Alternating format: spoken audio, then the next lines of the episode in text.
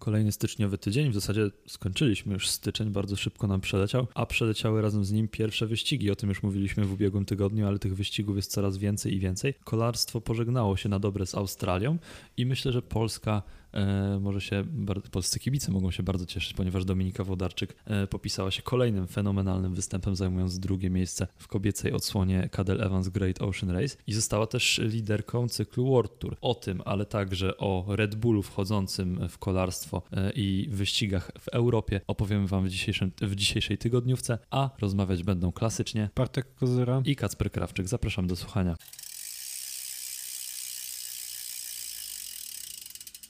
Tak zastanawiając się, w jaki sposób rozpocząć naszą dzisiejszą rozmowę, e, przyszedł mi do głowy tytuł e, Pożegnanie z Afryką, tytuł filmu. I my dzisiaj będziemy mieli w podcaście pożegnanie z Australią, ponieważ tak troszeczkę ugrzęzliśmy w tych na tych antypodach przez ostatnie tygodnie, a e, teraz już po raz ostatni, no myślę, że może nawet w tym roku poruszamy temat stricte australijski, jeżeli chodzi o geograficzne położenie, a nie pochodzenie zawodników. No tak, wygląda na to, że już w ciągu najbliższych kilkunastu miesięcy nie zawędrujemy na, e, na kontynent australijski, e, ponieważ wyścigów w tym roku już tam nie będzie. Znaczy, no, za kilkanaście miesięcy właściwie tam się udamy po raz kolejny, bo za 12 miesięcy będzie kolejna edycja Tour Down Under, ale wcześniej to raczej się nie wybieramy. Tak mi się wydaje przynajmniej. Tak, raczej nie będzie się tam działo nic, co przykułoby naszą uwagę, tym bardziej, że tak jak już ja to powtarzam jak mantrę w każdym odcinku, e, kiedy sezon jest w pełni. E, jest wyścigów za dużo, za dużo jest ich w Europie, więc nie będziemy raczej e, podróżowali tak daleko jak na przykład właśnie do Australii. Natomiast teraz należy Australii poświęcić chwilę, ponieważ poprzedni odcinek spędziliśmy w dużej części na analizie tego, co może się wydarzyć w Cadel Evans Great Ocean Road Race. E, no i ten Cadel Evans Great Ocean Road Race się odbył dzień później po tym, jak nagraliśmy zapowiedź, e, dwa dni później, a dzień później odbył się kobiecy wyścig, czyli Deakin University Elite Women's Road Race. To wyścig również rangi World Tour. E, no i nie wiem, czy zacząć od męskiego wyścigu, czy kobiecego. Bo ten kobiecy wyścig tak się nazywał kiedyś też, Cadel Evans Great Ocean Race. Tak, prawda? i to jest no. dokładnie to samo. W sensie pewnie no. znaleźli sponsora konkretnego, ale on jest rozgrywany w zasadzie na tej samej trasie, oczywiście trochę krótszej. E, też w Geelong, także, czy tam Geelong. No, to jest taki uniwersytet w, właśnie w Geelong. Tak. To Deakin University i właściwie to wiek zawodniczek, który, który walczyły o zwycięstwo, był tutaj taki odpowiedni. Uniwersytecki właśnie. Taki, tak. 19 lat, 23. No tylko ta Cecilka tak się troszeczkę... Taka trochę za stara, no ale zdarzają, ja znam, 20, ja znam 28-letnich studentów, pozdrawiam. No tak, no może ja będę takim studentem za niedługo, zobaczymy. Znaczy no za kilka lat, ale wszystko na to wskazuje, że jeszcze długa droga przede mną. Natomiast e, wracając do wyścigu kobiet, bo jak już zaczęliśmy, to zaczniemy chronologicznie i też myślę, że zaczniemy tak e, biało-czerwono, ponieważ e, no, był to kolejny fenomenalny występ Dominiki Wodarczyk. Mówiliśmy, że nie chcemy pompować balonika, ale Dominika może tam powalczyć, bo to jest trasa pod nią. Chociaż bardziej uważaliśmy, że trasa jest bardziej pod Sofię Bertizzolo. Tak, to prawda. No i w sumie wyszło na to, że Sofia Bertizzolo rzeczywiście wygrała finisz z takiej grupki, która nieco dalej finiszowała. No właśnie, tylko że to było finisz 16 miejsce. Tak, a wcześniej Dominika Wodarczyk pokazała się ze znakomitej strony i była naprawdę blisko tego, by sięgnąć po zwycięstwo. E, wygrała e, Rosita Reinhut e, z Team Visma Bike. Jest to jej pierwsze zwycięstwo zawodowe w ogóle w karierze, bo jest to 19-letnia zawodniczka, więc to jest... No, Nie miała wielu okazji, bo to jest, to jest jej pierwszy czy drugi, drugi rok? To jest jej drugi okay. rok, no ale i tak, no wiadomo, pierwszy rok nie jest łatwy w peletonie zawodowym przy przeskoku z kategorii juniorki do, do elity. A tutaj e, ja nie śledziłem oczywiście losów i poczynań Rosity w poprzednim sezonie, bo... Ale ja teraz sprawdziłem wyniki, no nie były olśniewające. Ja też wyniki. nie, ale chodzi mi tutaj o to, że e, w sensie e, też sprawdziłem, ale chodzi mi o to, że no nie wiemy, czy ona miała okazję jechać na własne konto, więc być może to w ogóle była jej pierwsza szansa, żeby się pokazać w Australii. Wiadomo, najpierw w Tour Down Under, gdzie była względnie wysoko, a później, znaczy no, wysoko, no, na 13 miejscu w generacji i 9 na etapie, a potem e, no, w klasyku, gdzie naprawdę e, pojechała znakomicie i zajęła, zajęła miejsce pierwsze, ale myślę, że więcej uwagi powinniśmy poświęcić e, liderce cyklu World Tour, czyli Dominice Włodarczyk. E, tak, no ja jestem zaskoczony w sumie, znaczy zaskoczyła mnie trochę ta informacja o tym, że Dominika została tą liderką. Znaczy, no te jej wyniki są imponujące i w zasadzie to, jak tak się popatrzy na te wszystkie jej wyniki, to można było się tego spodziewać, bo ona i na etapach, na większości etapów tego Tour Down Under i w klasyfikacji generalnej. Tylko na etapach nie punktowała, bo te punkty są okay. E, tylko chyba dla pierwszej piątki.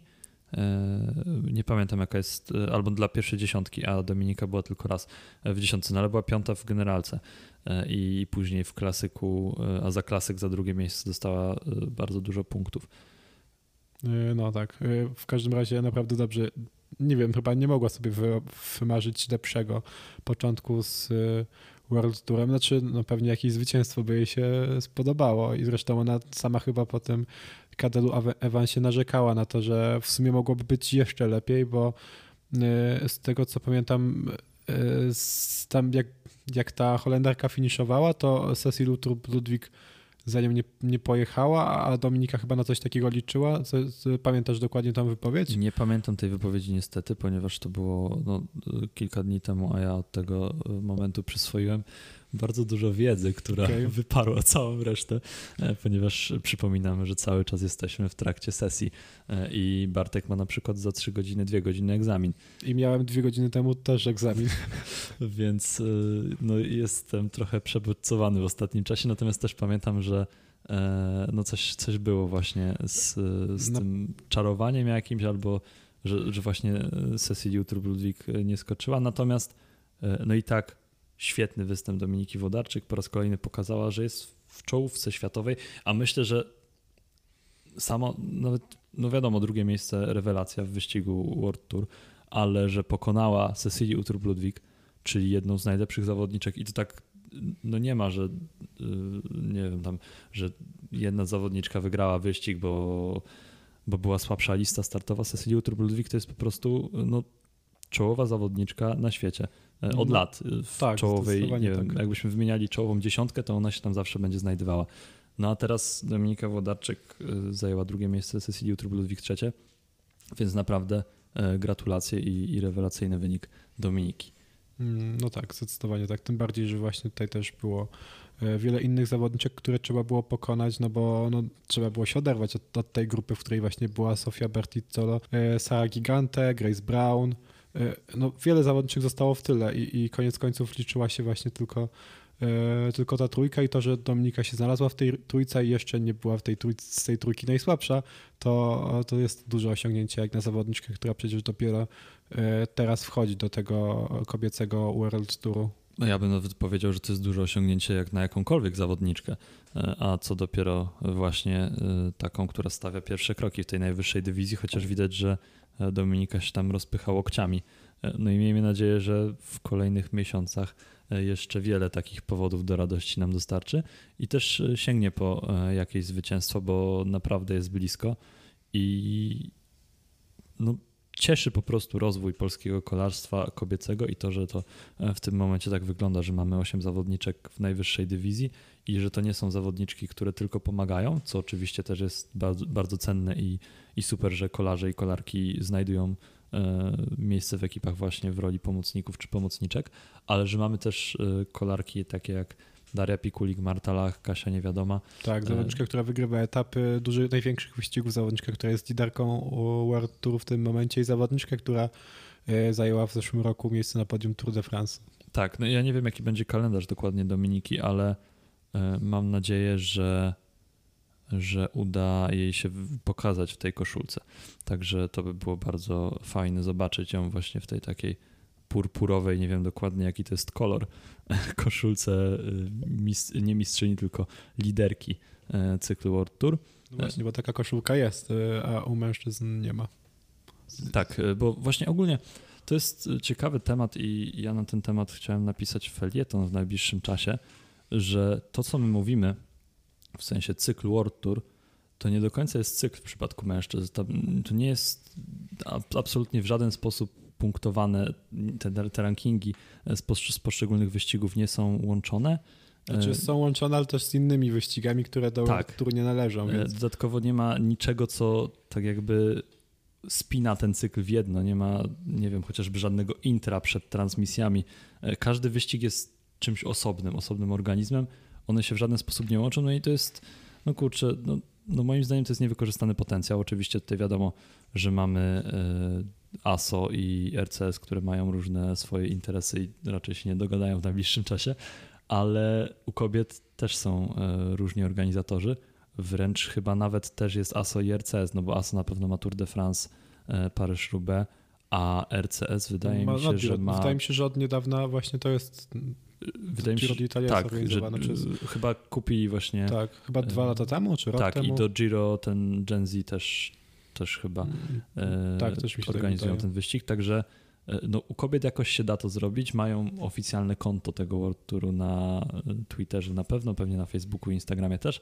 E, wrzucają tam jakieś grafiki, są relacje tekstowe z każdego wyścigu i przede wszystkim jest ten ranking i lider, lider liderka właśnie ma koszulkę e, najlepszej zawodniczki, e, która prowadzi w, w klasyfikacji generalnej cyklu. A z tego co wiem, są jakieś rozmowy na ten temat. Na pewno widziałem niedawno wypowiedź, w której E, któryś z dyrektorów sportowych mocno zaangażowany w temat przekonywał, że, że być może na krótką metę taka współpraca Tour de France czy RCS-owi, znaczy ASO i RCS-owi, czyli organizatorom e, kolejno Giro d'Italia czy Tour de France, taka współpraca by się nie e, mogła nie opłacać, ale w dłuższej perspektywie, jeśli dzięki temu zyskałoby kolarstwo, a jego zdaniem właśnie kolarstwo by na tym zyskało, to właśnie zyskałyby też te wyścigi same, same z siebie. W ogóle jest ten projekt One Cycling przecież. Tak, właśnie o tym mówiłem. I tylko, że... To, to była odpowiedź właśnie z, Richard, związana z tym... Richard Plugo tak, to... Tak, też mi się tak wydaje, ale... Stoi na czele tego, bo ogólnie Richard, Richard Plugo stoi na czele dyrektorów sportowych i ekip, bo on jest e, prezydentem tego stowarzyszenia chyba, e, w skład którego wchodzą e, drużyny kolarskie.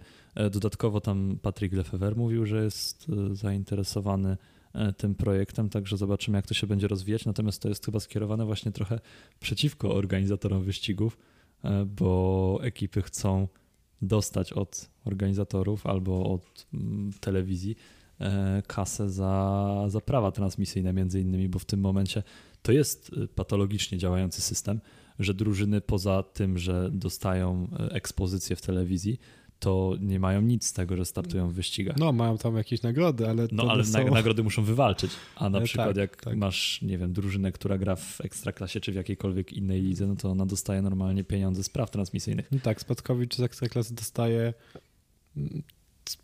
kilka milionów z tego, co, e, z tego co wiem. No wiadomo, że zyski w piłce nożnej są, e, są jednak dużo większe, no bo wpływy, wpływy do telewizji są większe z transmisji. Za, no ale, ale no, nie mówmy, że nie ma żadnych tak, teraz. Tak, no też patrząc, porównując sobie jedno i drugie, to jednak są różnice gigantyczne. No ale właśnie wyścigi sobie były w stanie jakimś cudem wywalczyć taką pozycję i teraz e, no właśnie, żeby im te pieniądze wyrwać, trzeba sobie, e, trzeba no dość mocno powalczyć i teraz zobaczymy, czy to się uda. Jestem ciekaw w sumie, jak, jak to będzie wyglądało. To jest bardzo interesujące, bo mamy tak naprawdę trzy różne strony zainteresowane. Są wyścigi i organizatorzy. E, te strony też by można było podzielić na masę innych stron, bo wśród tych organizatorów jest po jednej stronie Flanders Classic, potem jest RCS, jest ASO, jest masa innych jakichś takich e, indywidualnych albo mniejszych, jak chociażby Lang Team. Oczywiście Lang Team to jest ogromna firma, ale no porównując do, do takiego molocha jak ASO, no to, e, to jednak jest spora różnica. Są ekipy, które chcą właśnie wywalczyć dla siebie pieniądze, no i jest UCI, które w sumie myślę, że ma najmniej, najmniej do gadania w tym wszystkim, ale to też jest tak, że przecież na przykład jak mamy UEFA czy FIFA, to, to za rozgrywki UEFA, za Ligę Mistrzów, za Ligę Konferencji czy za Ligę Europy e, dostaje się pieniądze za awans do konkretnych rund. E, po prostu no, federacja międzynarodowa płaci e, właśnie między innymi ze względu na to, że ma finansowanie ze strony sponsorów czy innych telewizji. Natomiast w kolarstwie no ja nie mam wiedzy na ten temat i nie chcę też tutaj mówić nic niepotwierdzonego, ale wydaje mi się, z podkreśleniem na wydaje mi się, że UCI nie płaci ekipom za miejsce w rankingu UCI albo za zwycięstwo w, w cyklu World Tour u kobiet. Więc no, wydaje mi się, że to powinno się zmienić. E, w jakiś sposób e, powinny ekipy wyścigi w UCI dojść do takiego porozumienia, żeby wypracować nowy system dla kolarstwa, bo też no taki, taki system właśnie sprawia potem, że te wyścigi ogląda się no, z większym zainteresowaniem, no bo dodaje to dodatkowy kontekst. No, choćby skoki narciarskie są dobrym przykładem. To jest taki nudny sport, a mimo to ludzie potrafią to oglądać. E, oczywiście zapewne większość z nich z tego powodu, że Polacy osiągają sukcesy. Inni się przywiązali do tego, że Polacy oglądają e, osiągają sukcesy i, i znają, innych, znają zawodników, już są wkręceni, więc więc nawet jeśli Polacy w tym sezonie, e, jeśli Polakom idzie w tym sezonie gorzej, to, no to oglądają te skoki dalej, ale też myślę, że jakiś wpływ na to ma, ma, ma to, że po prostu jest ten Puchar Świata i tak śledzisz, jak, jak zmienia się sytuacja w ogólnej tabeli i to jest na swój sposób e, pasjonujące dla pewnej grupy osób, bo to wiadomo, że każdego z nas kręci trochę coś innego, trochę, jak, trochę inny element sportu.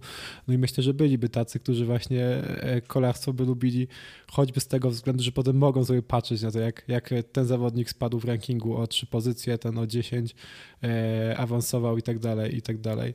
No tak, e, był przecież Puchar Świata swego czasu. Był, to prawda. Ja jestem e, zwolennikiem tego, żeby to przywrócić w jakiejś formie.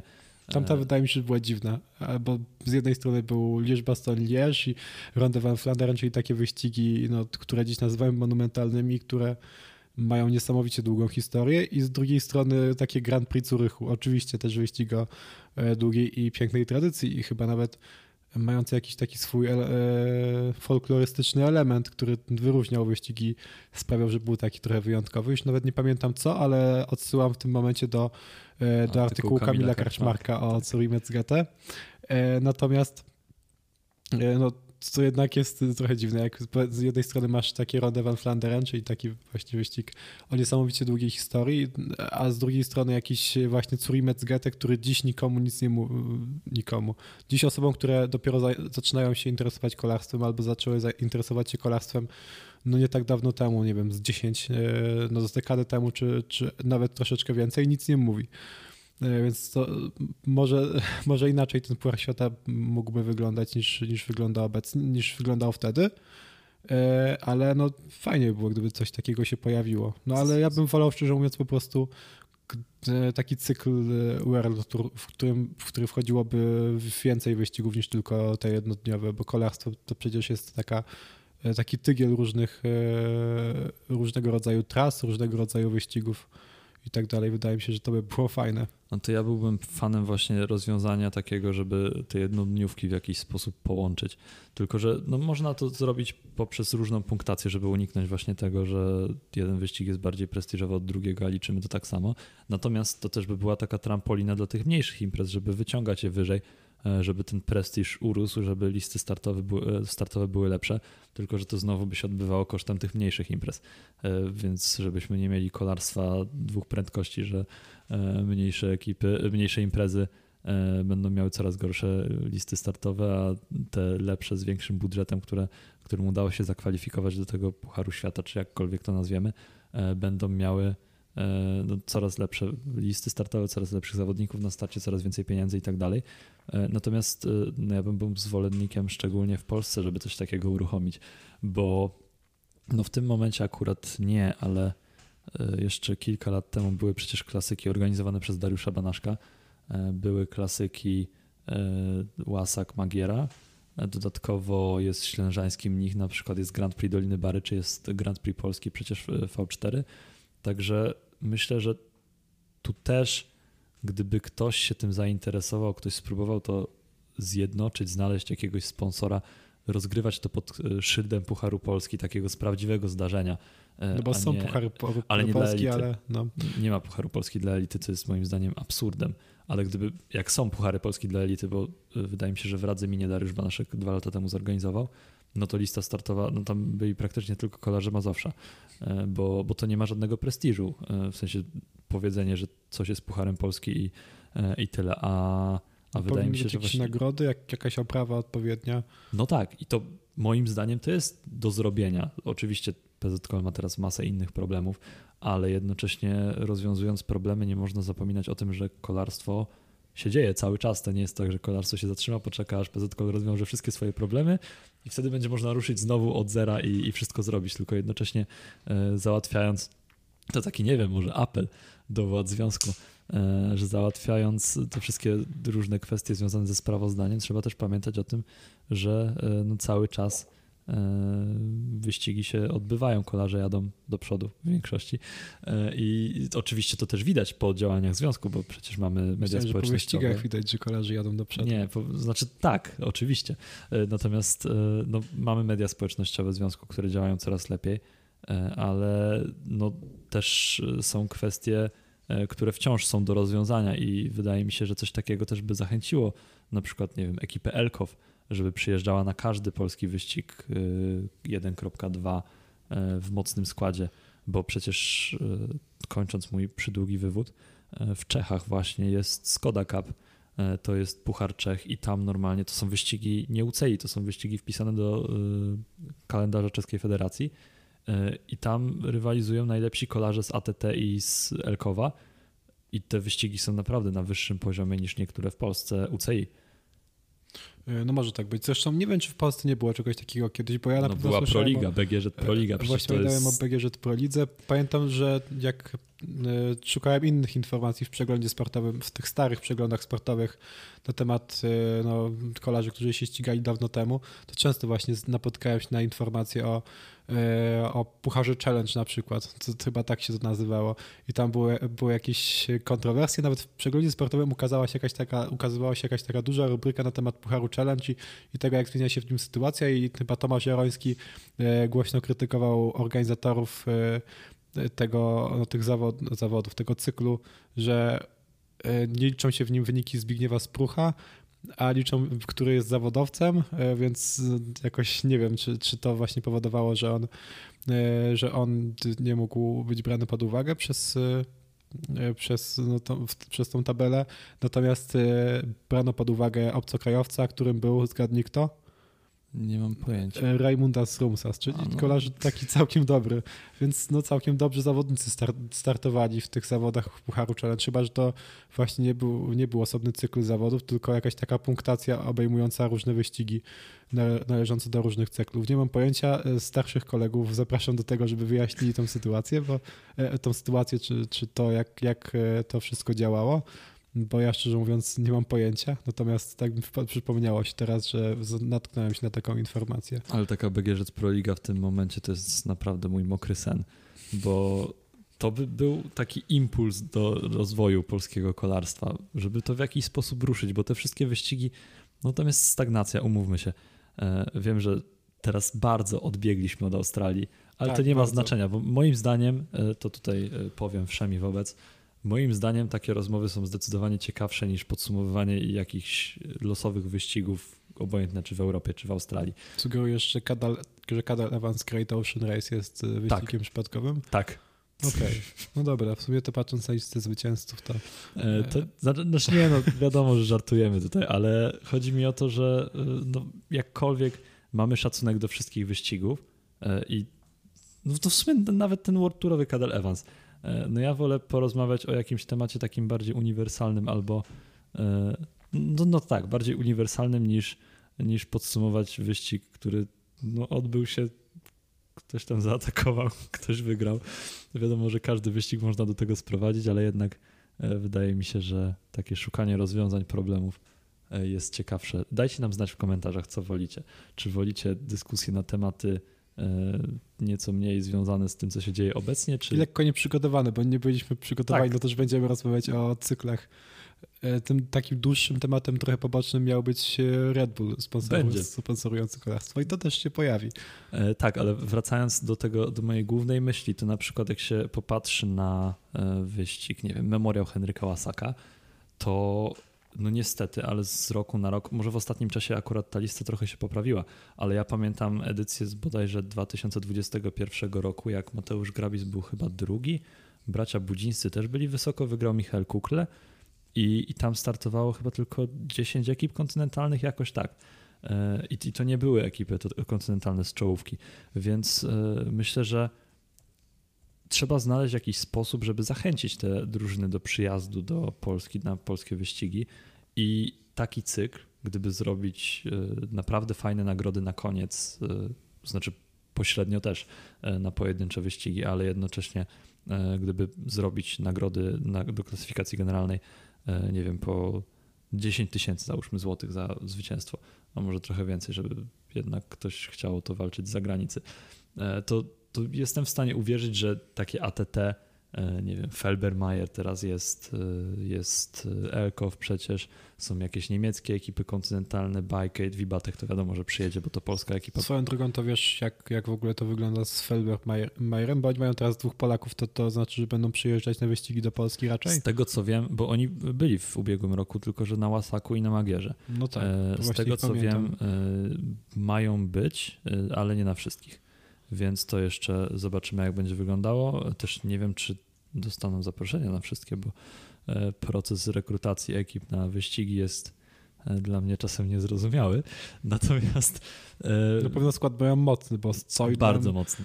Z Toilem, z Bernsteinerem, czyli dziesiątym zawodnikiem któregoś z wielkich turów. Giro. Pamiętam, Giro, tak mi się wydaje. Bo na Vuelcie też był wysoko, ale to e, nieważne. Właśnie z Mich Michaelem Kukrle, no to dobro mają. No i z Patrykiem Stoszem, Piotrem Brożnym przede Dokładnie, wszystkim. to jest najważniejsze w kontekście mm, ich występów e, na polskich szosach. Wydaje mi się, że będą e, trochę częściej przyjeżdżać, e, natomiast, no bo też mają większe możliwości, w sensie po pierwsze, to, to akurat nie jest żadna informacja wewnętrzna, tylko tak no, z tego co widzę, to mm, słyszałem, gdzieś przeczytałem w internecie, że mają plany, by od 2025 roku zostać ekipą Pro Conti. Tak, i to w ogóle był taki dłuższy plan. Pamiętam, że e, jak Ricardo Zoidl przechodził po raz drugi do tego Felbejmaru podejściu z TTC Team chyba w 2019 roku, to już wtedy ten, e, ten szef, szef to zapowiadał. Ja nawet z nim zrobiłem rozmowę, która potem się nie ukazała, bo ostatecznie te odpowiedzi były takie bardzo korporacyjne i no nie dało się tego, z tego ułożyć z tekstu, no ale okazuje się, że, duży, że ten szef Feldmeiru może nie mówi ciekawie, ale za to jednak te jego wizje się sprawdzają później.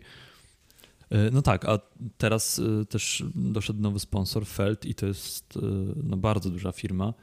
Też sponsor w ogóle Austriackiego Związku Kolarskiego. Jak zobaczycie Austriaków, chociażby na Mistrzostwach Świata w przełajach teraz, albo po prostu podczas jakiegoś wyścigu e, międzynarodowego, reprezentacyjnego, e, czy też podczas Tour of the Alps jako reprezentacja Austrii, to właśnie na koszulkach mają logo Felta, więc to jest naprawdę duża firma, która też wchodzi no, z rozmachem w zawodowy sport, bo od kilku lat już sponsoruje Austrię. Znaczy wiadomo, że to jest marka rowerów, więc to, to, nie jest tak, że ich wcześniej nie było, ale chodzi mi o kwestię stricte sponsoringu ekip szosowych i, e, i kolarstwa szosowego. E, no i też mają e, szerszy skład, bo teraz mając 16 kolarzy mają możliwość jazdy na dwa składy, więc no nie zdziwi mnie, jak będą mieli bardzo bogaty kalendarz startów i w tym też będą jakieś polskie wyścigi. Z tego co widzę na Pro Cycling Stats, to mają w planach wyścig, małopolski wyścig górski. E, ale lista startowa jeszcze nie została ogłoszona, więc e, zobaczymy. Natomiast e, z tego co wiem, to będą się pojawiać również w Polsce. Zabłądziliśmy. Tak, Podsumowaliśmy wszystko, wszystko wiemy na tak. temat BGŻ Proligi. Felbe i Meiru nie było w Australii, tak samo jak nie było w Australii Raymunda Serumsasa, Zbigniewa Sprucha, przynajmniej w ostatniej edycji, bo wcześniej się pojawiali. E, no tak, chyba Zbigniew Spruch był, e, jest najwyżej sklasyfikowanym Polakiem w historii Tour Down Under i się pojawił na pierwszej edycji tego wyścigu. Ale to nieważne. E, wracamy, wracamy na Cadel Evans Cadel Evans Great Ocean Race. E, myślałem, liczyłem na to, że będę mógł zatytułować swoją re, relację z tego wyścigu Caleb Ewan Great Ocean Race. To się nie udało, z czego się można było spodziewać, bo wyścig wygrał. W sumie to nie jest to zaskoczenie, bo chyba nawet w tej naszej zapowiedzi e, ustnej, e, mini zapowiedzi ustnej tego wyścigu mówiliśmy, że zwycięstwo Laurensa Pittiego nie byłoby niespodzianką, choć nie jest to jakieś ja duże kolarskie nazwisko. Ja sobie odsłuchałem, co powiedziałem okay. wtedy i okay. ja powiedziałem, że ten Cadel Evans Great Ocean Race lubi takich y, nieoczywistych kolarzy y, i że właśnie takim kolarzem byłby Lawrence Pitti. W sensie, że to nie byłoby zaskoczeniem, ale jednocześnie... Dlatego, dla, dlatego nie, to nie byłoby zaskoczenie, dlatego że to byłoby zaskoczenie. tak. Nie no, ale Trochę na tej byli zasadzie. kolarze, którzy byli większymi faworytami, ale właśnie znając historię wyścigu Cadel Evans Great Ocean Road Race, to, e, to można było się spodziewać, że to Lawrence Pitty zostanie zwycięzcą i rzeczywiście został, bo e, no, cała reszta tych, o których mówiliśmy, e, jednak finiszowała zanim w ogóle Biniam Girmay nie wiem, co tam się stało, ale zajął 22 miejsce. W ogóle to, to było dziwne, bo na tych górkach, które tam są na, na Cadel Evans Great Ocean Race, lepiej sobie radził Elia Viviani, który naprawdę długo się trzymał w tej takiej czołowej grupie i no, nie sądziłem, że nie, nie było momentu, w którym ja pomyślałem, że on się tam utrzyma jednak. No bo właściwie to zobaczyłem jego i, i, tak naprawdę byłem zaskoczony pozytywnie tym, jak długo w tej grupie e, pozostawał. No, w momencie, kiedy on już e, się od niej odrywał, gdzie, kiedy ta grupa mu odjeżdżała. Wtedy sobie pomyślałem, co dopiero teraz? Co się tutaj stało? Być może Elia Viviani zobaczył, że nie ma już przyszłości w sprincie i stwierdził, że robi transformację i zostanie kolarzem na wielkie tury, bo nie Ineos no, bo... potrzebuje. tak, myślę, że coś w tym jest. Tak, tak, zdecydowanie tak. A tak serio to nie. Do. E, Elia Viviani na pewno był już w lepszej formie na, na takich pagórkach, bo on już e, w przeszłości ten wyścig wygrywał. No i też pamię- ja przynajmniej pamiętam Giro 2021, kiedy Elia Viviani e, no, na tych takich trudniejszych podjazdach radził sobie naprawdę dobrze i, i udawało mu się dojechać w peletonie wtedy, kiedy, wtedy, kiedy no, mało kto się tego spodziewał w zasadzie. Natomiast e, no teraz, kiedy on jest w takiej słabej formie, to ja myślałem, że on dużo szybciej spłynie. E, no ale wracając do wyścigu, mnie zaskoczyła słabsza dyspozycja Corbina Stronga na finiszu.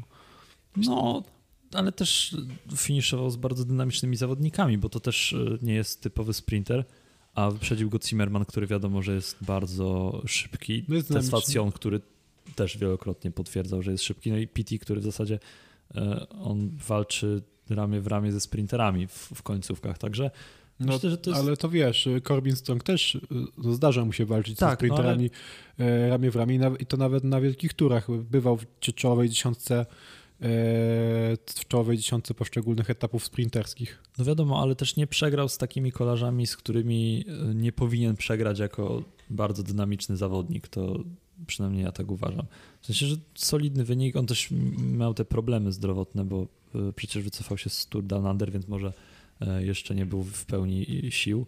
No wcześniej zajął trzecie miejsce w Surf Coast Classic A, i tam tak. przegrał z Edią Vivianem i, i Binim Girmayem, więc ta jego dyspozycja szybkościowa była była naprawdę dobra i tam zresztą Pitiego pokonał, Fre, e, Fretina pokonał, Maxa Cantera, e, Madisa Michelsa to też jest jakimś tam, osiąg jakimś tam osiągnięciem. Myślę, że można to skwitować takim e, banałem kolarskim, że inaczej się finiszuje na zmęczonej nodze.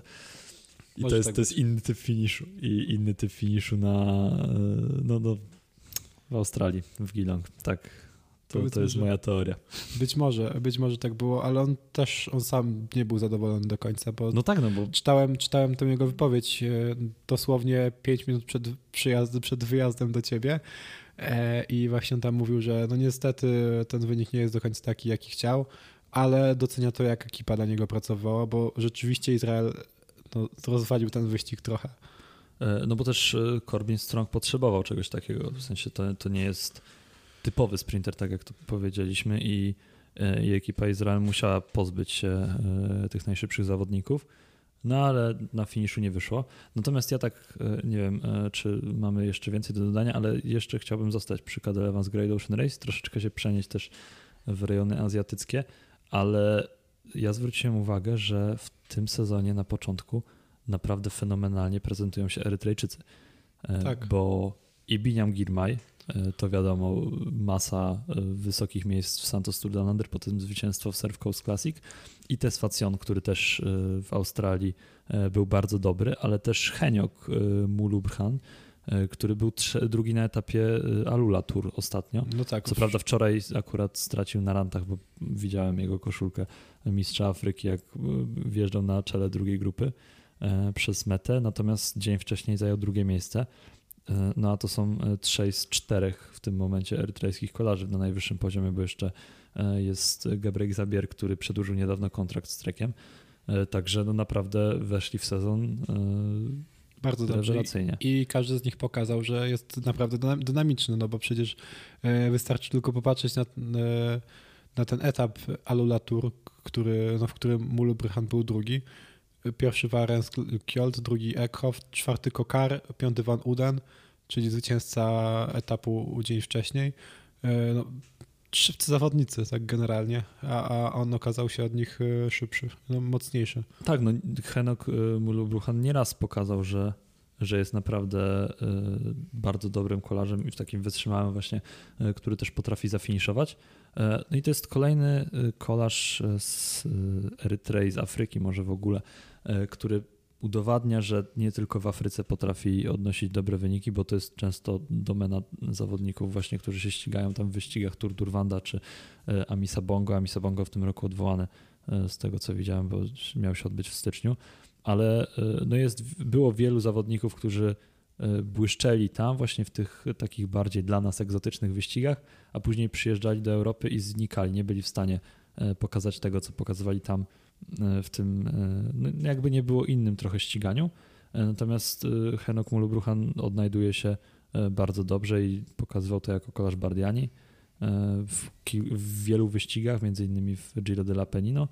Albo w Tour of Quincay Lake. Tak, no chociaż to też jest znowu inny typ ścigania, bo tam w Chinach to też jest inna specyfika przez to, że między innymi drogi są szerokie, też y, jest taki miks ekip, akurat tam były pro-teamy, plus jakieś bardzo egzotyczne ekipy azjatyckie. E, też pamiętam, jak Norbert Banaszek mi mówił w ubiegłym roku, Norbert albo Alan, e, nie pamiętam, ale wracając właśnie wspomnieniami do wyścigu dookoła Tajlandii, że ci zawodnicy właśnie azjatyccy są, wielu z nich jest bardzo drobnych i, i oni po prostu atakują jeden po drugim, tak jakby E, nie zwracając uwagi na to, że jest nie wiem, 150 km do mety, to oni jeden atakuje, zmęczy się, wyskakuje drugi. I że to jest e, cały czas atak, atak, atak. Także e, to też jest inny styl ścigania, no ale myślę, że akurat w Alulatur, pomimo tego, że sceneria jest pustynna, to, to można ten wyścig zakwalifikować do takiego europejskiego stylu ścigania. Chociaż też oczywiście lista startowa jest zróżnicowana. No ale tam właśnie są bardzo mocni zawodnicy, dużo mocniejsi właśnie niż na, niż na tych e, wyścigach w Afryce albo w, w Azji, bo tutaj raczej Alan Boy, e, Boyle, czy jak e, chyba Alan Boyle by raczej nie błyszczał. Pamiętam, jakoś się zapadło mi to nazwisko w pamięć. Chyba, to chyba było w Tour of Rwanda 2021, czy jakoś tak, gdzie on jemu naprawdę dobrze szło, ale przegrał wyścig dlatego, że na pierwszym etapie miał, był jedynym kolarzem, który stracił, e, który stracił do czołówki jakie, jakiekolwiek sekundy. E, ale no nieważne, e, w każdym razie tutaj rywali miał przednik, no bo właśnie do, do Arabii Saudyjskiej nawet się zdziwiłem, że, że aż, aż tylu dobrych sprinterów przyjechało, bo jest i Tim Merlier i i Arvid Klein i Dylan Hennewechen, który co prawda się wycofał dzisiaj i te dwa ostatnie dni miał naprawdę bardzo ciężkie, ale też na pierwszym etapie zdążył pokazać już, e, że to ma, że, że już doszedł do takiej formy, która mu pozwala e, walczyć z najlepszymi kolarzami, z, najlepszy, z najlepszymi sprinterami na świecie. Ciekawe, kiedy znowu to będzie miał, bo wiadomo, że pewnie choroba trochę no trochę popsuje mu przygotowania do tych najważniejszych wyścigów, ale no pewnie nie jakoś szczególnie, jeśli to nie będzie nic poważnego, e, bo miejmy nadzieję, że nic poważnego to właśnie nie będzie. Jest e, Tim Merlier e, i w ogóle zaskoczył mnie Kasper Van Uden, bo on w zeszłym roku chyba wydaje mi się, że nawet chyba ja sam obiecywałem sobie po nim więcej, ale no, na tych finiszach trochę zawodził, przynajmniej mnie, nawet jeśli kilka dobrych, dobrych wyników odnotował. Natomiast tutaj pokazuje, że jeśli no inaczej, jeśli on będzie pokazywał to samo w tych późniejszych wyścigach, gdzie już no właśnie wszyscy zawodnicy będą rozpędzeni, tacy nie, że dopiero wchodzą w sezon, to, to może być naprawdę udany rok dla niego, bo na razie jest na poziomie tych najlepszych sprinterów na świecie. Tak, no i też ma bardzo dobre rozprowadzenie, bo e, moim zdaniem to również jest zasługa jego pomocników. Tam jest e, chociażby Bram Welten, e, doświadczony Degenkolb czy Nils Eckhoff, którzy no, potrafią ułożyć pociąg. To już mówiliśmy zapewne o tym nieraz w naszym podcaście, że DSM akurat z ułożeniem pociągu nie ma problemu, gorzej z wykończeniem czasami. Tak, i tutaj, tutaj właściwie też była taka sytuacja, bo oni tam na 2 km, 1,5 km przed, mówię o zwycięstwie Kaspera Van Udena, o tym etapie, który wygrał, to tam było coś takiego, że on 2 km, 1,5 km przed był naprawdę dobrze ustawiony i ten pociąg wyglądał naprawdę fajnie, natomiast później musiał szukać kół e, innych kolarzy. Nie wiem, czy to tak tego z założenia miało być, czy E, czy po prostu tam coś, e, coś się pokomplikowało, no ale koniec końców sobie poradził bardzo dobrze Wypaliło. w tej sytuacji. Tak, to jest najważniejsze. Nie wiem właściwie z czyjego koła finiszował, już tego, już tego nie pamiętam, natomiast e, właśnie na pewno nie było tak, że wszedł z koła swojemu rozprowadzającemu i rozpoczął finisz, tak jak to zwykle się robi, kiedy się ma taki topowy pociąg. Tak, no ale też ważna jest kwestia właśnie ustawienia, czy po prostu przeciągania kolarza przez peleton w końcówce na wysokiej prędkości. E, to ściganie w, w Azji, e, na Bliskim Wschodzie też jest dziwne pod tym względem, że te wyścigi bardzo często, jeżeli nie ma wiatru, to są e, wręcz śpiące, takie procesyjne. I, i rywalizacja się zaczyna na 15 km do mety, a wcześniej pamiętam, kurczę, nie wiem kto to był dokładnie, ale pamiętam Philipsen przecież rok temu na UE Tour E, co zeskoczył z roweru, biegł z rowerem e, w takim samym tempie jak peleton i potem skoczył na rower. E, więc to myślę, że pokazuje i oddaje ten klimat. No w tym roku tak nie ma, bo są te ranty. Chociaż był jeden etap, bodajże drugi, etap wygrany przez Sorena Warenszkiolda. Tam kolarze się zerwali bardzo późno. Jak, bo, bo właśnie tam nie było rantów.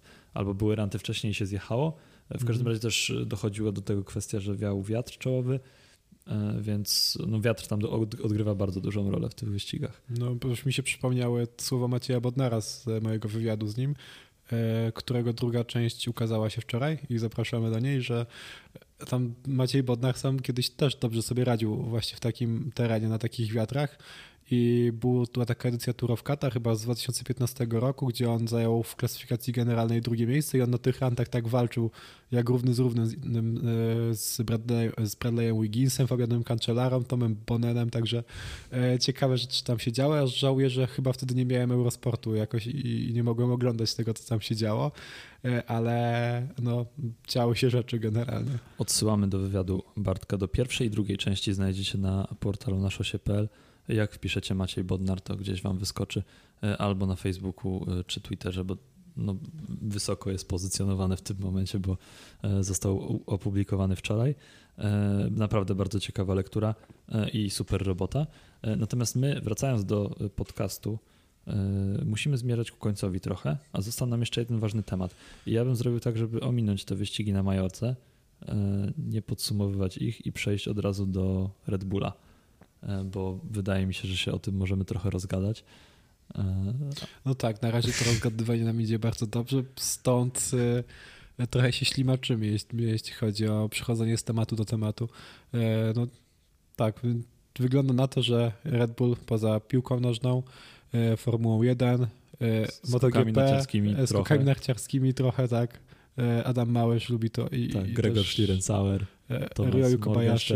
Tak, wszyscy dobrzy zawodnicy. No nie wszyscy, ale kilku. Nie no, wszyscy z tej, z tej czwórki, wszyscy. Tak, z tej, trójki, z tej czwórki wszyscy, ale tak generalnie spośród dobrych zawodników to też są tacy, którzy jednak nie mają Red Bulla na kasku. Tak, zdarzają się tacy, którzy nie są sponsorowani przez Red Bulla. E, no, będzie to szkolarstwo właśnie w tym gronie sportów wspieranych przez... Właściwie to już trochę jest, no bo Bora Hansgrohe ma e, swój program juniorski sponsorowany przez Red Bulla i nawet no, ten Red Bull jest sponsorem tytularnym. Nawet nie pamiętam jaka jest, to jest dokładnie, do, do, jaka dokładnie jest ta nazwa, ale na pewno Red Bull nie jest. No ale być może już niedługo się byki pojawią też na koszulkach. A może, no i może w nazwie, na razie nie wiadomo. E, też mieli Antona Palcera. E, narciarza, no tak. który przyszedł do Bory sponsorowany przez Red Bulla i, i został ten sponsor z nim na kasku, więc jak zobaczycie teraz kolarza albo mogliście zobaczyć w poprzednim sezonie e, i w sumie w 2022 roku też, e, który ma kask Red Bulla, a jeździ w stroju Bory, no to to właśnie jest Anton Palcer. E, też jest wiadomo Volt Van Aert i Tom Pitcock, więc oni też są sponsorowani przez Red Bulla. Natomiast no, nie wiadomo w sumie, w jaki sposób to się wszystko rozwinie. No tak, na razie te wszystkie informacje są bardzo lakoniczne. Na razie wiemy tylko tyle, że najpierw Bora złożyła O Boże, jakieś dokumenty do...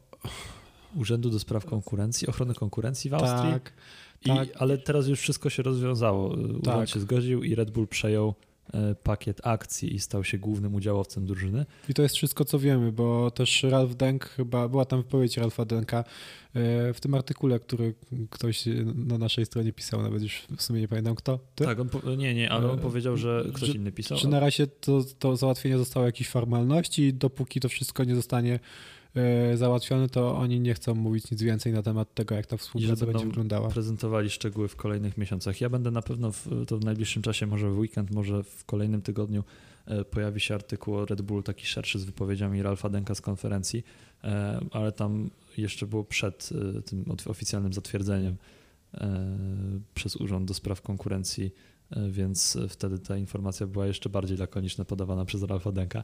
E, Natomiast nie e, powstrzymuje nas to przed spekulacjami, e, ponieważ e, no, wejście Red Bulla do kolarstwa może naprawdę zmienić oblicze tego sportu, bo no, to jest ogromna marka, która jest w stanie dać naprawdę duży zastrzyk finansowy ekipie Bora Hansgrohe.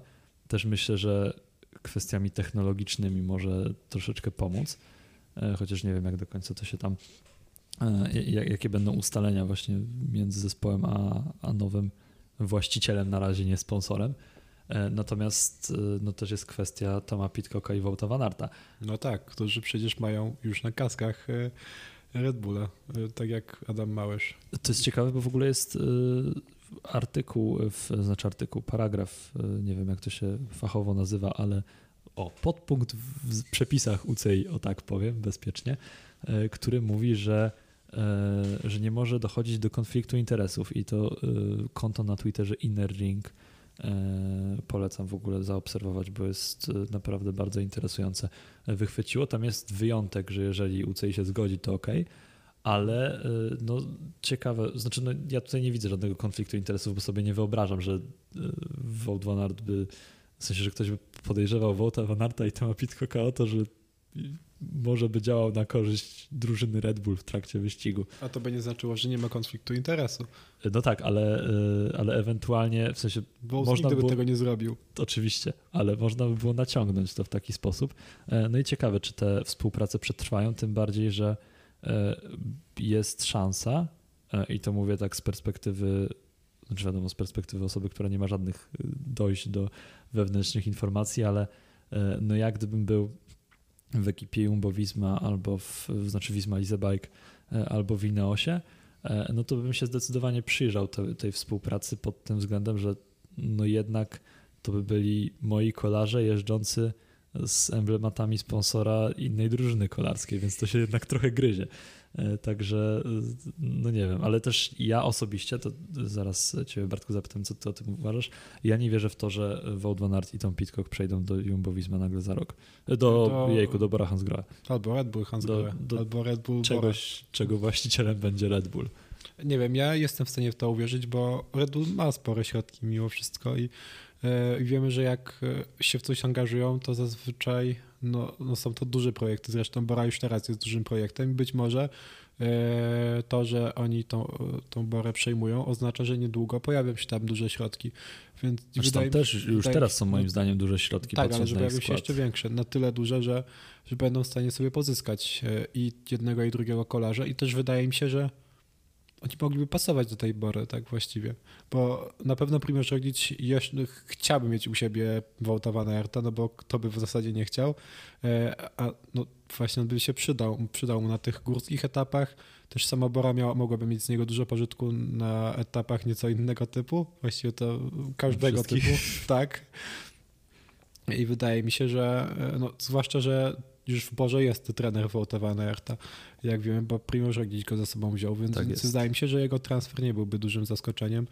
A Tom Pitcock, z Tomem Pitcockiem może jest trochę inaczej, bo no, to jest Brytyjczyk w Sky, e, czy w Ineos Grenadiers, Czyli E, w Sky. czyli w byłym Sky, E, ale no nie wiem, szczerze mówiąc jego transfer by mnie zdziwił trochę bardziej, no ale właściwie to też czemu nie. No, ma tego Red Bulla już na kasku, to być może będzie miał też na koszulce, co to właściwie zmienia. Ja jak najbardziej to kupuję, tylko że znaczy wierzę, że jestem przekonany, że Red Bull gdyby chciał, to by wykupił te kontrakty, bo e, też nie zapominajmy, że Wout van Aert ma kontrakt do 26, a Tom Pitcock do 27 roku. E, to jest jednak dużo pieniędzy e, do wyłożenia, bo można założyć, że to są kontrakty milionowe. E, a w sensie no nie pojedynczy milion, tylko być może nawet trochę więcej milionów, a zakładając, że Tom Pitcock jest kolarzem, który e, no, można przewidywać, że z roku na rok będzie stawał się lepszym, to wydaje mi się, że tam też ten Wout kontrakt... będzie się sta- stawał z każdym rokiem. Thomas Tom Pitcock, okej. no bo jest zdecydowanie No tak. młodszy No to i tak. cały czas myślę, że ten szczyt jest przed nim. E, To też wydaje mi się, że ten kontrakt jest taki kaskadowy, to znaczy, że No taki progresywny, że Tak z jest. każdym kolejnym rokiem zarabia więcej pieniędzy. E, Także no, to na pewno by było dużo pieniędzy do wyłożenia, ale Red Bulla na to stać. Tylko ja mam e, z tym inny problem. Pytanie, czy oni by się tam pomieścili wszyscy, bo w zależności od ambicji poszczególnych kolarzy, no to dobra, Vote akurat klasyki miałby całkowicie na siebie. Taka sama sytuacja jak w Jumbowizmie, jak dla mnie, albo i może nawet lepsza. Tak, tylko że w, w etapówkach by nie mógł próbować, jeżeli nawet by chciał kiedyś spróbować. A tutaj? Znaczy, o, albo inaczej, on by mógł szans. próbować, tylko że wtedy inni kolarze, którzy w tym momencie są w Borze, e, no, mieliby coraz mniej szans, no bo jest Roglic, tutaj ściągają Wołta e, i, i tego miejsca się robi coraz mniej. Natomiast Toma Pitcocka, no to Tom Pitcock mi się całkowicie gryzie, bo on cały czas mówi o tym, że chce jeździć na e, generalki wielkich turów. Mówi No, o tym on, tak. mówi jego trener. E, A w Borze jest w tym momencie, nie wiem, sześciu kolarzy, którzy będą liderami na wielkie tury w tym sezonie. ale też warto zaznaczyć, że nie mają żadnego takiego dominatora poza Primożem Roglicem. Tak, no ale jest Własow, jest y, Hindley, jest Martinez, jest Kemna, który też tam się rozwija jakoś. No kurczę, Ale też wiesz, no ci kolarze będą odchodzić też. W sensie to nie jest tak, że jak ma się danego kolarza w jednym sezonie, to w kolejnym on też, on też musi w tym zespole pozostać. Nawet jeśli ma kontrakt, o czym Bora się przekonała na własnej skórze, że tego te Brooksa no, no niestety nie utrzymali mimo tego, że miał podpisany kontrakt. Więc no myślę, że po prostu jest duża szansa, że on po prostu, że ten skład zostanie zwyczajnie przem- przemeblowany. tak, tylko też nie wiem, ja uważam, że prędzej y, ci kolarze, czyli Tom Pitcock i Wout van Aert zerwą y, współpracę z Red Bullem niż odejdą, w sensie, że to jest bardziej prawdopodobne. Ja E, powiedziałbym, że Pitcock zerwie umowę, a Wout van Aert y, odejdzie do Bora Hansgrohe. Znaczy, Za Wołtem przemawia też ten trener, bo, No. e, bo to może być również istotne, chociaż też jeżeli z nowym trenerem się okaże, że nagle Wołt w tym roku e, po tym jak, bo oni zmienili podejście całkowicie, e, No nie, tak. nie postawili na przełaje, tylko e, tak stopniowo się z, zamierzają e, rozwijać w tym sezonie i, i szczyt ma przyjść na Paryż-Roubaix i Ronde van Flanderen, no to jak Wout van Aert wygra monument, e, albo dwa, i, kto wie. albo dwa, no ale Albo trzy. Zacznijmy albo od jednego, bo na razie nie wygrał żadnego brukowanego. E, To i, i, i będzie się mu dobrze współpracowało z nowym trenerem. no To też po co wracać do starego, jeżeli z nowym jest lepiej. No tak, to, to też jest prawda, zdecydowanie. Także od tego sezonu będzie dużo zależeć generalnie i właśnie zobaczymy, jak to się potoczy. Bo są trzy opcje na razie, że Red Bull będzie wciąż sponsorował Wouta van Aerta i Thomasa Pitcocka, ale ci nie odejdą e, do Bora Hansgrohe albo no właśnie Red Bulla, e, zależy jak się ten zespół będzie nazywał. E, Druga jest taka, że oni przejdą do, do Bory, a trzecia jest taka, że po prostu zerwą współpracę z Red Bullem i, i, no, i zostaną w swoich aktualnych zespołach. Zobaczymy, jak to się, jak to się potoczy. Ja jestem w sumie bardzo ciekawy. No na pewno to będzie saga, którą będziemy żyli i będziemy e, wypatrywali informacji na horyzoncie kolejnych i oczywiście będziemy się z nimi, e, nimi, z wami dzielić. Tak, E, ja mam więc- nadzieję, że to się będzie działo już po sezonie, bo Oj, wydaje mi się, że to będzie się działo w trakcie. no też się tego obawiam, szczerze mówiąc, ale no nadzieję można zawsze mieć, bo po sezonie zazwyczaj brakuje tematów, to takie transferowe telenowele zawsze e, zawsze dobrze jak, jak się pojawiają, bo wtedy mamy co robić. Na pewno będzie jakaś transferowa telenowela po drodze, bo to zawsze jest i myślę, że no w tym roku nie przewidzielibyśmy e, takich rzeczy, które działy się pod koniec. Znaczy w ubiegłym roku nie przewidzielibyśmy takich rzeczy, które działy się pod koniec. E, o Rogliczu można było spekulować, ale też no, był szczęśliwy w Jumbo Visma niby, Kianate Brook był przyszłością Bora Hansgrohe. Nikt by nie wymyślił tego, że Jumbo Visma ma się połączyć z Sudal Quickstep. Także. No i się nie połączyli, więc. No i się nie połączyli ostatecznie, więc mamy status quo. Natomiast no, zapowiada się to ekscytująco i myślę, że najbardziej ekscytująco będzie, jak ten Red Bull wejdzie do kolarstwa jako główny sponsor Bory i ja bym chciał, szczerze mówiąc, zobaczyć e, takie koszulki Red Bulla. Ja też, ja muszę To, to by przyznać, wyglądało szałowo. Ja się muszę przyznać, że chociaż e, energetyków raczej nie piję i nie polecam, bo to nie jest specjalnie zdrowe, żeby nie było potem, że reklamujemy Red Bulle i że tu jest jakieś lokowanie produktu. Mogą nam zapłacić. To. Tak, w każdym razie mam nadzieję, że też jak zaznaczymy tam że opcje są nie tylko dla, że, że ten materiał nasz jest przeznaczony nie tylko dla osób dorosłych, to nam nikt tego filmu, ale tego podcastu nie skasuje. Z tego co wiem, to jest zakaz sprzedaży, ale nie ma zakazu spożywania. A zakaz reklamy? A zakaz, znaczy nie ma zakazu reklamy. Zakaz reklamowania. A nie wiem, czy e, Red Bulla. Kurczę, no bo alkohole się reklamują w telewizji, tak? No, w, w tak. radiu. Tak na billboardach, więc energetyki nie wiem. Nie sprawdzałem. Miejmy nadzieję, że, miejmy nadzieję, że tak. Sprawdzimy to i. Ale nie reklamujemy tutaj energetyku. Nie, nie reklamujemy tutaj energetyku. Nie wiem, co chcesz powiedzieć. Żeby to było jasne. W każdym razie, jak. E, e, ja jak grałem w Pro Cycling Stats, jak miałem tam, nie wiem, manager, 13, Pro Cycling tak, Manager. Tak, Pro Cycling Manager grałem, bo w Pro Cycling Stats...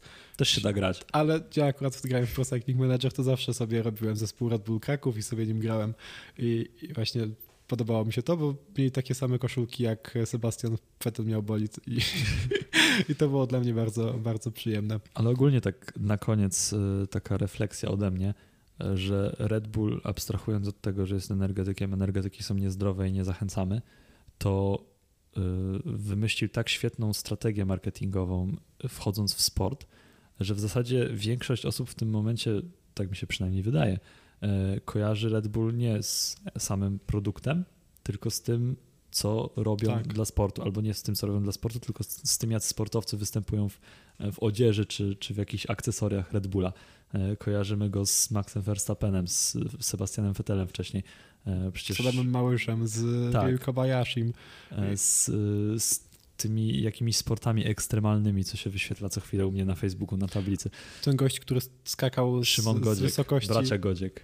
E, ten gość, który skakał z wysokości z 10 lat temu, nie wiem, jakiś Baumgartner. A tak, był, był taki. On chyba też e, był z Red Bullem związany. Na pewno, bo to przecież nawet z tymi skrzydłami, to tam można było zrobić tak. tak taką akcję marketingową. No kurczę, ja nie piję Red Bulla, nie jestem fanem picia Red Bulli, a czasami chodzę na uczelnię w koszulce z logo Red Bull Racing, gdzie oczywiście są te dwa pyki, to właściwie się bardzo pokrywa z tym logo nie zespołu Formuły 1, tylko z logo samego produktu. Więc to jest, to jest ciekawe, ciekawa strategia marketingowa i myślę, że jest całkiem skuteczna. No tak, tylko pytanie, znaczy no na pewno im się to opłaca, bo gdyby im się to nie opłacało, to by tego nie robili. Albo by przestali szybko. Tak, ale y, pytanie, jak, jaki jest bilans zysków i strat, bo, bo inwestycja w ten sport jest naprawdę ogromna y, w ich przypadku, bo to nie jest jedna dyscyplina, tak jak kolarstwo tutaj, tylko to jest szereg dyscyplin y, i, i naprawdę no, roi się od tych E, ambasadorów Red Bulla e, i osób współpracujących z nim, ale ewidentnie to przynosi efekty. Ja bym chciał, e, na pewno poszukam sobie po podcaście, po nagraniu jakichś prac naukowych i, i badań na ten temat, bo wydaje mi się, że to jest marka na taką skalę, że, że ktoś już musiał to przeprowadzić. No tak, no myślę, że myślę, że to się wydarzyło. No pewnie Red Bull na swój użytek wewnętrzny już to zrobił miliony razy i, i chyba stwierdzili, że, że tak, że to jest dobra droga, bo gdyby nie to, no to raczej byśmy e, tych e, byków nie oglądali tak często. E, właściwie za każdym razem, kiedy włączamy telewizor po to, żeby oglądać sport. Tak, no i też nie, nie robiłoby to na nas takiego wrażenia w tym momencie, jak słyszymy o to, że o tym, że, że Red Bull zamierza wejść w kolarstwo. No wpisałem w Google Scholara to akurat e, mogę zareklamować, bo to bardzo dobra wyszukiwarka prac naukowych albo nie do końca naukowych, ale paranaukowych. E, jest tutaj bardzo wiele prac dotyczących marketingu Red Bulla, jakieś case study, studium przypadku marki Red Bull, sport w służbie marki. No, jest, jest wiele rzeczy do poczytania, także jak ktoś ma ochotę i czas, to zapraszam. E, ja też sobie poczytam z ciekawości. A wydaje mi się, że na dzisiaj to e, chyba tyle, bo mamy już godzinkę. e, więc Tak, przy- wybaczcie, tak sam że, raz. wybaczcie, że dzisiaj nie omówiliśmy tych wszystkich wyścigów w Hiszpanii, których jest Może, dużo. może nam wybaczycie. Tak, miejmy nadzieję. A jak nie, no to piszcie w komentarzach, to omówimy zbiorczo wyścigi w Hiszpanii. Te wczesno, właściwie nie wczesno, te zimowe hiszpańskie wyścigi. Tak. e, Invierno en Mallorca. Tak, Dokładnie tak. E, no nie to tylko na Majorce. proszę. Nie tylko en Majorka. No tak, en Valencia i en. e, Andaluzja jeszcze będzie, ale to później. Tak, i to już o Andaluzji to na pewno coś powiemy, bo Andaluzja to już będzie e, początek sezonu, jeden z wielu. e, także e, no nie mogę się doczekać Andaluzji, ale zanim Andaluzja, e, tak patrzę w kalendarz, bo przecież e, teraz mamy wiele wyścigów, Walencja, jest Etoile de Bessèges, e, jest oczywiście Alula, ale zaraz startuje Kolumbia, startują Emiraty Kobiece, startuje Tour, de la Provence, Tour of Antalya, Oman, już mi się odechciewa trochę. Ale dobrze, niech będzie, niech, niech się sezon rozwija e, i, i zobaczymy, kto wejdzie w niego najlepiej, bo na razie e, możemy tylko spekulować, czy ktoś wystrzelił z formą za wcześnie, czy, czy przygotowuje się do wyścigów późniejszych. Ale o tym porozmawiamy e, w kolejnym tygodniu, jak się zakończą te etapówki, które teraz się odbywają. No i jak będziecie chcieli, to porozmawiamy też o tych klasykach majorkańskich i innych hiszpańskich wyścigach. Tak, tak. Skoro za mało było Hiszpanii w tym podcaście, no to ja się z wami pożegnam e, hasta, słowami hasta la vista. Tak, a ja się poż- pożegnam Astoluego. To była tygodniówka, którą prowadzili Bartek Kozyra. i Kacper Krawczyk. Do usłyszenia w piątek za tydzień.